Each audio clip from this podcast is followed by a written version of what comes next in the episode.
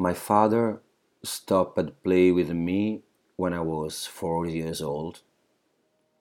It happened because while we were play fighting, I gave him a punch. Because of the emotional experience he had had, he had no other choice. The same experience led him to think of me as an idiot. When I became aware of it, it was not a big problem. I had already learned to ignore my parents for a long time. My mother came to see me at the theater only once, my father three. The first time he came, it was thanks to my brother, Giancarlo. So he sat down in the audience and started looking around, looking all the people sitting in uh, the theater, and then he asked to my brother, Who is here tonight? And my brother answered, Enzo Daddy. So he looked around again for a while and then asked again, Yes, but who is with your brother here? And Giancarlo, No, Daddy, Enzo dances with his own company.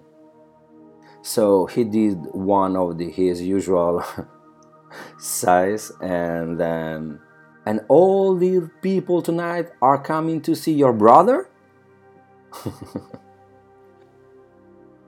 it was my evening. From the stage, I could see where he was sitting. At the end of the show, I went down to the room with a swollen chest, ready to collect my revenge against him, the revenge I had been waiting for a long, long time. When I got there, ready to hit, I looked at him straight in the eyes and I realized that this old man was almost crying. So I took him and brought him along with my brother into a corridor of an emergency exit and he cried. He simply cried. That day, dance has opened a door in front of me and my father. Since then, we have continued to look at each other, continuing not to say too much, but that door was open in front of us, and I knew that sooner or later we would have to go through it together. when it came time to go, my father wanted to wait for me to come back from America. I was the one to accompany him to the hospital. In the long stay that we undertook, we shared many things, including the news of the arrival of Emanuele my son. One afternoon, I began to do something that today I hate. I began to complain about dance, complain about artist life in a very bad way, as happens to all artists. She looked at me and told me to stop and to not be ungrateful because he was proud of what I had done and what I was doing with dance. And he said that thanks to dance, he had been able to get to know me. So he didn't want to hear me speak like that. after 20 years of dance, that old man told me the deep meaning of art. What a lesson. The last few days, doctors had moved him in the intensive care unit and they intubated him. I saw him with his eyes dull under a sort of mask that covered his whole face and pushed oxygen into the airways. In that moment, I understood that it was time to go through that door, because otherwise we would not have had more time to do it. And I started the hardest thing I've done in my life. I started to caress his head,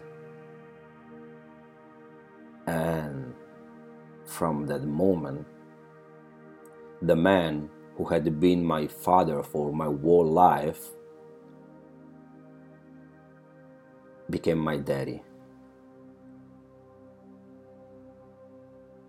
Um, then I told him that even if he was not convinced, he was a good father. I told him not to be afraid, to be easy. I told him to be quiet, that he had done all the things he could to do, and that everything was fine.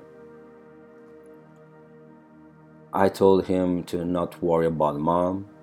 Giancarlo and I will do everything we could, and we will not leave her alone.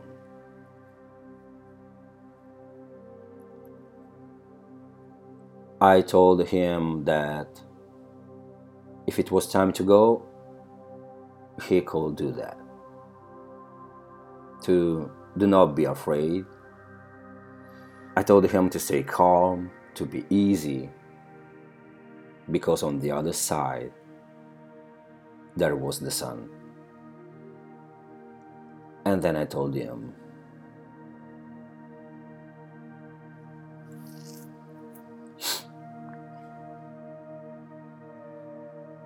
I love you, Dad. So he opens his eye from under the mask, looks at me, grabs the handrail of the bed, contracts everything, and tries to pull himself up. He was almost killing himself to tell me, me too.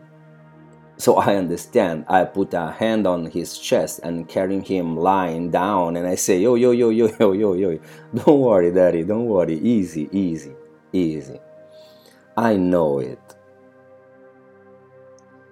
Those are the last words my father didn't tell me. I kissed him more after his death than during his life. Literally. Literally when I kissed him the first time and I felt that his body was still warm, I had the feeling that death wasn't there. And then kissed him again and again and again and again and again.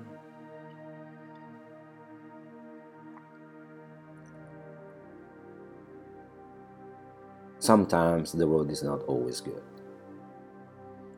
I don't tell you to walk because it will for sure be fine. I ask you to walk because it is only by walking that something can happen.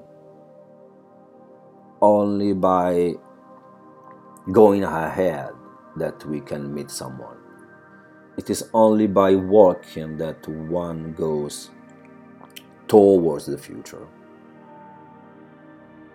A little at a time.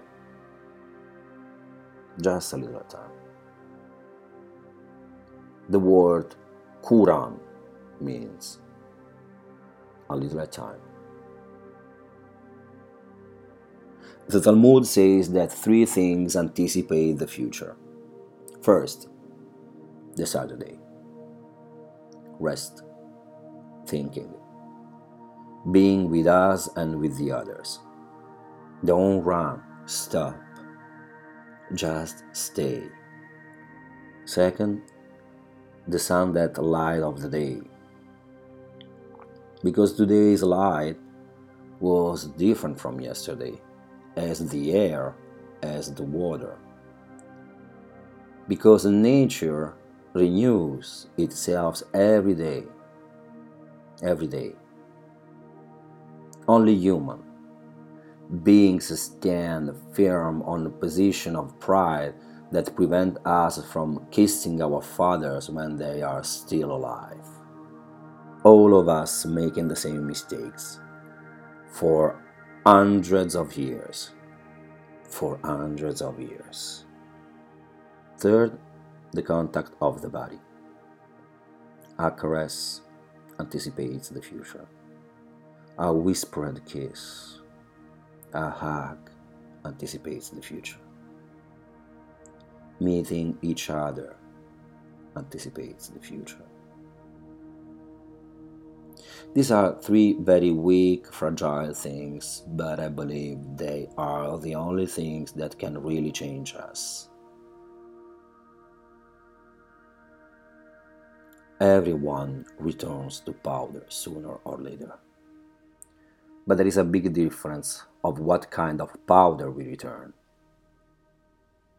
Powder desperate or powder in love.